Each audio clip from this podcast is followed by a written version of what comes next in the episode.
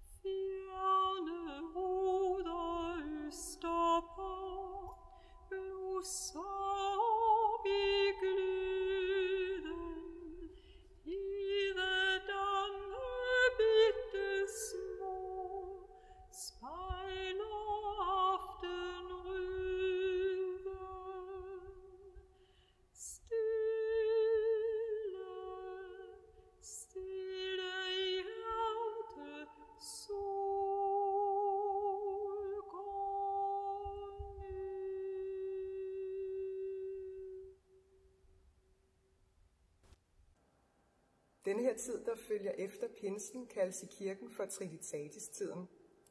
Den var halvdelen af kirkeåret, den sidste halvdel. Den første halvdel, det er den, der er fra tiden fra første søndag i advent til og med anden pinsedag. Og det er i den første del af kirkeåret, vi holder alle festdagene med jul og påske, himmelfart og pinse som nogle af de største fejringer. Den anden halvdel af kirkeåret, altså den vi går ind i nu her fra på søndag faktisk, den varer ind til advent, og i denne her lange periode, der er der ingen helligdag, ingen stor helligdag, ingen øh, øh, fejringer og fester. Det er den festløse del af kirkeåret. Men bibelteksten, der indleder denne her festløse periode, den gør opmærksom på, at øh, selvom vi er kommet væk fra den festglade, festfyldte tid, så er der altså stadig noget og nok at fejre. Det er bare fejring på en anden måde, en mere daglig fejring, kan man sige, hvor det er alt det, der blev grundlagt i den første del, bygget i den første dramatiske del af kirkeåret, øh, vi nu skal til at øh, indtage og gøre til vores daglige bolig. Og det er med sikker og solid grund under fødderne. Huset står nemlig helt færdigt nu, så vi kan tage det i brug, flytte ind i det og skabe os et liv og en tilværelse i det. Soliditet, stabilitet, sikkerhed, fodfæste efter en meget forvirret, kaotisk og usikker første halvdel af kirkeåret.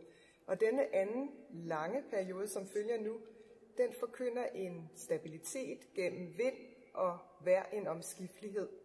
Den forkynder, at Gud ikke forandrer sig, men hele tiden netop er den Gud, som julen og påsken, pinsen og, øh, og himmelfarten og pinsen fortæller om. Stabilitet bliver udtrykt i de ord, som Jesus øh, siger til sine disciple, øh, som de ord, han sender dem afsted med, dem og os, med ordene i ryggen ud i fremtiden og ud i verden. I pinsen fik vi at vide, at det er Helligånden, der skal lære og minde os om alt, hvad Jesus har sagt og gjort. Forårets fester fortæller, hvad Jesus sagde og gjorde. Og Helligånden vil sørge for, at det Jesus sagde og gjorde, lægger sig i os, så det bliver en virkelighed, vi kan bygge vores liv på. Det er ikke altid sådan, at det lykkes os at rette os efter det, vi lærer, har lært. Men når det så går galt, så ved vi i det mindste, hvad det var, der gik galt, og hvad vi skal, hvilken retning vi skal følge igen. Vi har i første halvdel af året lært Gud at kende som vores far i himlen. Vi har lært Gud som far at kende gennem hans søn, Jesus af Nazareth. Og vi lærer stadig Gud at kende gennem den, gennem, øh, den Guds ånd, som vi kalder Helligånden. Det, som Helligånden giver os, nemlig, nemlig evnen til at tro på noget, som samtidig kan være meget vanskeligt at se. For eksempel at tro på håbet og tro på kærligheden fra Gud til os, når livet er uoverskueligt og hårdt. Denne træhed er Gud. Det er Gud som far, søn og helligånd.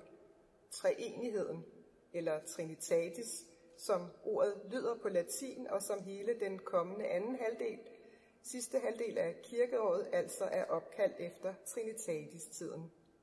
Farven er grøn, og symbolet er en trekant, fordi Gud er en med tre sider. Med dette lært sender Jesus disciplene ud for at lære det til andre. Om disse mennesker, disse disciple, hører vi, at nogle tilbad Jesus, men andre tvivlede. Der var i øvrigt kun 11 tilbage ud af de 12, da den 12. Judas havde forrådt Jesus og var død. De 11 tilbage, det er en flok, som, de, som for de flestes vedkommende havde svigtet fuldstændig, da det virkelig galt om at stå sammen i påsken og tiden lige efter. Selv med både opstandelse og nærvær og himmelfart og pinsekræfter, hvad ved jeg, så var der alligevel nogen, der stod der og tvivlede. Tvivlede på, at Jesus virkelig var Jesus Kristus, Guds søn. Og alligevel, så er det dem, Jesus vil have til at komme ud med sit budskab. Det betyder ikke noget, hvad den enkelte tror eller ikke tror. Og det gør det ikke, fordi Jesus selv vil gå med dem. Og det er det, der er det afgørende. Det er det, de får med sig ud i verden, at Gud går med dem. Så der står en flok, der ligner os til forveksling. Mennesker, der selv har brug for igen og igen og igen at høre om Gud med de tre sider, og hvad det er, denne treenige Gud vil os. De har, som vi har, brug for igen og igen og igen at få gentaget, at Gud sender os ind i livet med en ballast og en blanding af kærlighed, evner og kræfter. Og med denne ballast og blanding, denne grund under fødderne, dette hus at bo i, der kan vi tage del i det uoverskuelige, betagende og skræmmende liv. Så resultatet af vores liv bliver til mere end det, vi selv kunne have skabt. Amen.